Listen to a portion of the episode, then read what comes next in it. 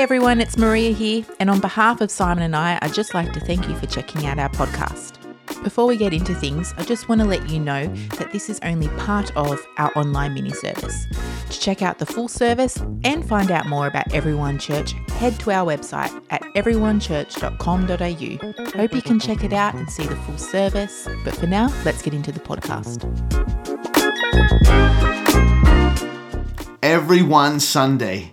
I love Everyone Sunday. Look, I love every service we have as a church, but I especially love Everyone Sundays because it's about refocusing us and setting the foundation on what we're all about as a church, and that is bringing Jesus to everyone everywhere. Like, I, am all for services and, and community and friends and food and, and all that kind of stuff. But let's never forget why we exist as a church to bring Jesus to everyone everywhere. And I don't want to have an insular, self absorbed faith. Uh, and I don't want our church to be an insular, self absorbed church. No, we exist for a purpose, and that purpose is others. Can really be summed up in one word others. Others. So let's refocus, let's reset our hearts on the great commission that is before us. Uh, there's nothing more exciting than living out the purpose of God in your day to day life. Honestly, I can't think of anything else that compares to it. So let's get focused on it for His glory. Amen. So I want to share from John chapter 4 today and uh, about the Samaritan woman at the well. Now, get your Bibles ready or um, look in the notes section in the chat. Uh, but uh, we're going to be basically flicking through John chapter 4, starting in verse 3. Let's read together. It goes like this So he left Judea and returned to Galilee. This is Jesus. He had to go through Samaria on the way. Eventually, he came to the Samaritan village of Sychar, near the field that Jacob gave his son Joseph. Jacob's well was there, and Jesus, tired from the long walk, sat wearily beside the well about noontime. Soon a Samaritan woman came to draw water, and Jesus said to her, Please give me a drink. He was alone at the time because his disciples had gone into the village to buy some food. The woman was surprised, for Jews refused to have anything to do with Samaritans. Now, a couple of notes here. There were two possible routes from Judea to Galilee. You know, I love a good map. So let's put up the map. So the, the, the traditional route, which was a bit longer, was, uh, and it's in gray there, it was through the Gentile country on the east side of the Jordan. The shorter route, uh, which was a little bit more treacherous, was through Samaria. Uh, and it was actually most used despite the animosity between Jews and Samaritans. They really didn't like each other. And John writes in verse 4, he says, He had to go through Samaria. And there's a sense there of like a divine purpose to Jesus going through Samaria. It wasn't like, oh, I'm in a hurry. Uh, no, no, it, there was a sense of, hey, we have to go through Samaria. And in speaking with this woman, Jesus is actually breaking two major Jewish prejudices. And, and they are one, speaking to a Samaritan and it says right there in the verses we read that Jews had nothing to do with Samaritans. They really uh, did not like each other. And number two, speaking to a woman alone.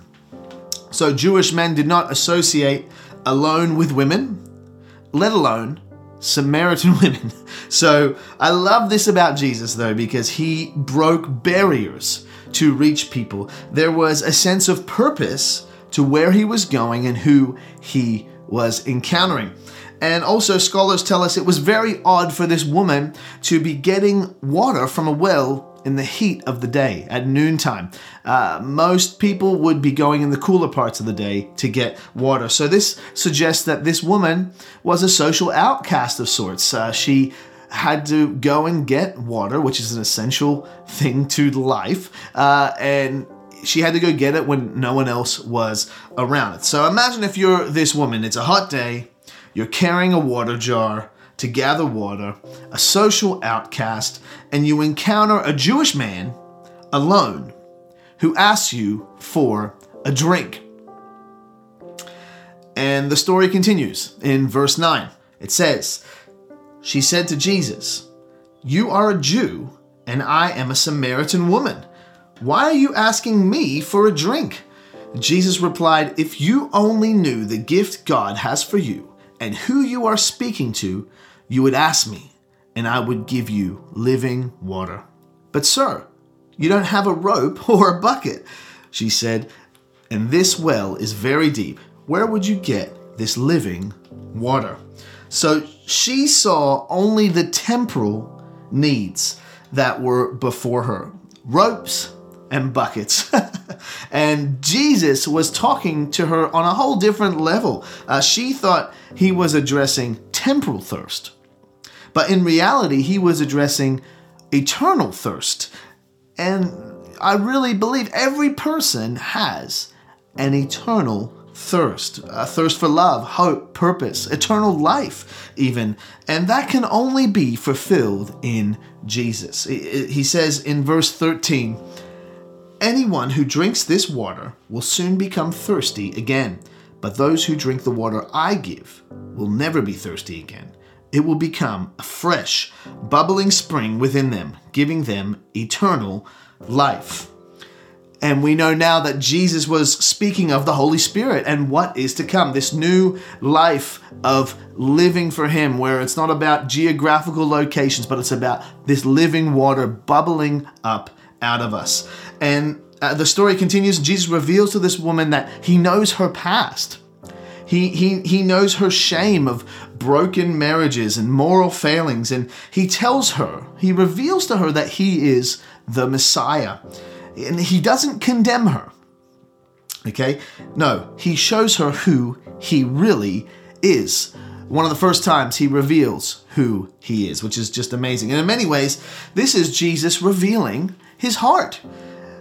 His heart for others, not just the Jews, who, you know, Jews believed the Messiah was coming for their purposes, for, for, for their freedom. But no, here is Jesus, the Son of God, revealing himself to a Samaritan woman, in many ways, culturally, the lowest of the low, revealing who he is. What an encounter! And this woman's life was changed in this moment of encounter with Jesus. Have you had an encounter with Jesus? Have you encountered him?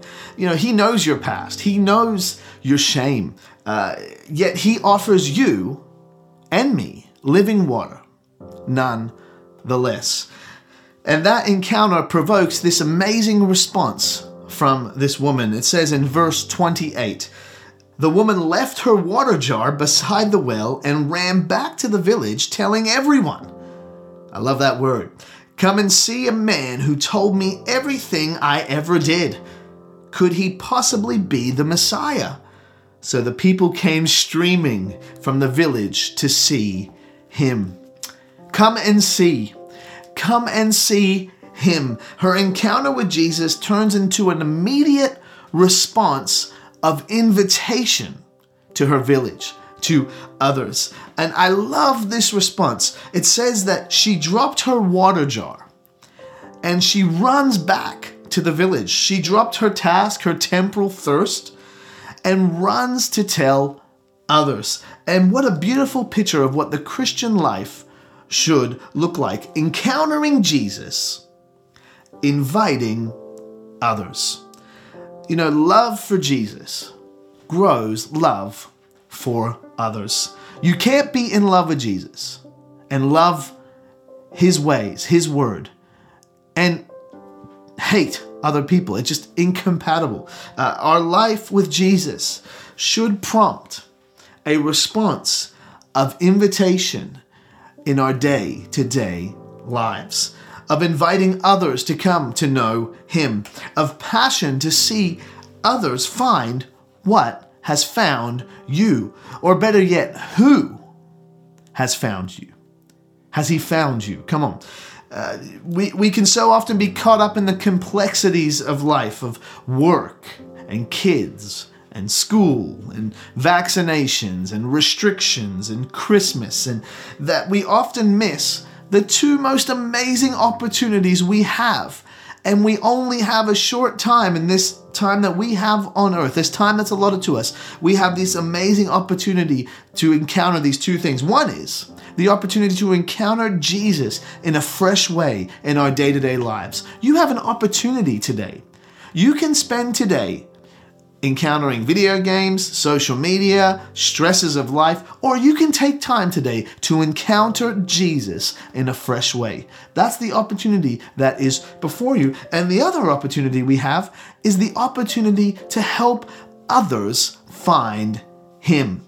Amen. I mean, just look at this woman's passion to invite others in her village. She ran, left her water jar, and ran to invite others. And it was fueled by who she encountered.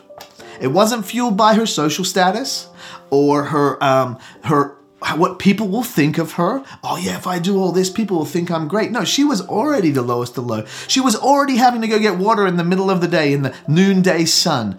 Social outcast. No, no, it was actually fueled by who she encountered and the difference he made in her life in that moment of encounter. You know, those who lack passion for Jesus also lack passion to help others find him. I mean, it goes hand in hand. Passion for Jesus, gratitude for encountering him, and then inviting others, they just go hand in hand. It's like a natural flow. You love Jesus? Well, you will want others to know him. Uh, just ask someone who, where their favorite cafe is, where their favorite coffee is, and they will tell you with passion if they love coffee and they have a favorite cafe, this is where I get my coffee. You know, there's like 500 cafes in the Macarthur region. You think to yourself, mate, how much coffee do we drink? But everybody has a cafe that they love. And this is much deeper than cafes and recreation. And if you want any kind of passion to help others find Jesus, if your passion for others has has waned a little bit, well, maybe it's t- a good time to address your passion for Jesus himself. Uh, where is your passion for Jesus? I love the word passion. I know it can be associated with being young and, and, and, you know and, and know, but we I don't want to grow less and less passionate as I grow older. No, I want to grow more passionate, more in love with him, more in love with chasing his purposes. Has lockdown left you lukewarm? Uh, have trials and tribulations left you thirsty? Come on, we, we need a fresh encounter with Jesus. Maybe it's time for you to come to the well today that never runs dry. Come and see, she says. Come and see. Come and see the man who told me everything I'd ever done. Come and see the man who I encountered at the well. It's such a great example of living on mission. And her encounter with Jesus turns into an immediate response of inviting others to find him. Encountering Jesus, inviting others. Love for Jesus grows love for others. Uh, why do we build homes for widows in Burundi? Because we love Jesus. Uh, because we have encountered him, and because we want them to know that he has a home for them in eternity. Encountering Jesus, inviting others. Why do we want to build a well in Cambodia? Because we love Jesus, because we have encountered him, and because we want that others to know that although we're building a well for temporal thirst, there is a well that never runs dry with living water and a Savior who loves them. Come on, encountering Jesus, inviting others. Why are we giving away 50 food hampers to needy families in our community? Because we love Jesus because we have encountered him, because we want others to know that God loves them and he wants to encounter them. Encountering Jesus, inviting others. Why are we renting out a cinema? A church that hasn't even met for an in person church service. Why are we renting out a cinema to show a Christmas concert film? Well, because we love Jesus because we have encountered him and we want to invite others to come and see and come and hear about what Christmas is all about. And this season where many churches have shrunk back and canceled Christmas events because of the circumstances. And, and some of that is understandable, but listen, that is not us. Christmas is a main event for us as Christians, and we have encountered Jesus and we are inviting others. You know, I asked this question last week uh, in our Planted series, but how did you come to find Jesus? Or how did he come to find you? Did it start with someone saying to you, Come and see? Come and see. Come to this. Come along. Uh, for many of us, it started with someone else who encountered Jesus and invited you or me. And guess what? That invitation turned into you encountering Jesus, me encountering Jesus. And let's be praying and thinking and dreaming of who it is we could invite to encounter Jesus this Christmas season and week to week. There's a chance, there's opportunities all around us to invite people to find Jesus. Come on. I hope that this has encouraged you. Just a short word this week because we had so much going on in the service. But this woman encountered Jesus, invited others. I, I think that just the powerful uh, duo right there of encountering Him, inviting others. Let me pray. Lord, I thank you for your church today. I thank you for people who have encountered you. I pray for those who might be um, feeling lukewarm or, or, or feeling like they've uh, left their first love in a way, Lord, I ask that they would have a fresh encounter with you, even now as I pray, Lord, that, that they would have a fresh encounter with the living Savior. In Jesus' name, amen. And maybe you're watching today and you have never uh, encountered Jesus. You've never given your life to Him, or maybe you did at, at one point in the past, but you have gone astray. Can I encourage you? Come back to Him, just like He didn't inc- didn't condemn this woman for her failed marriages, for her moral failings. No, Jesus broke barriers to encounter this woman and say, This is who I am. I'm the Messiah. Jesus wants to break barriers today to encounter you.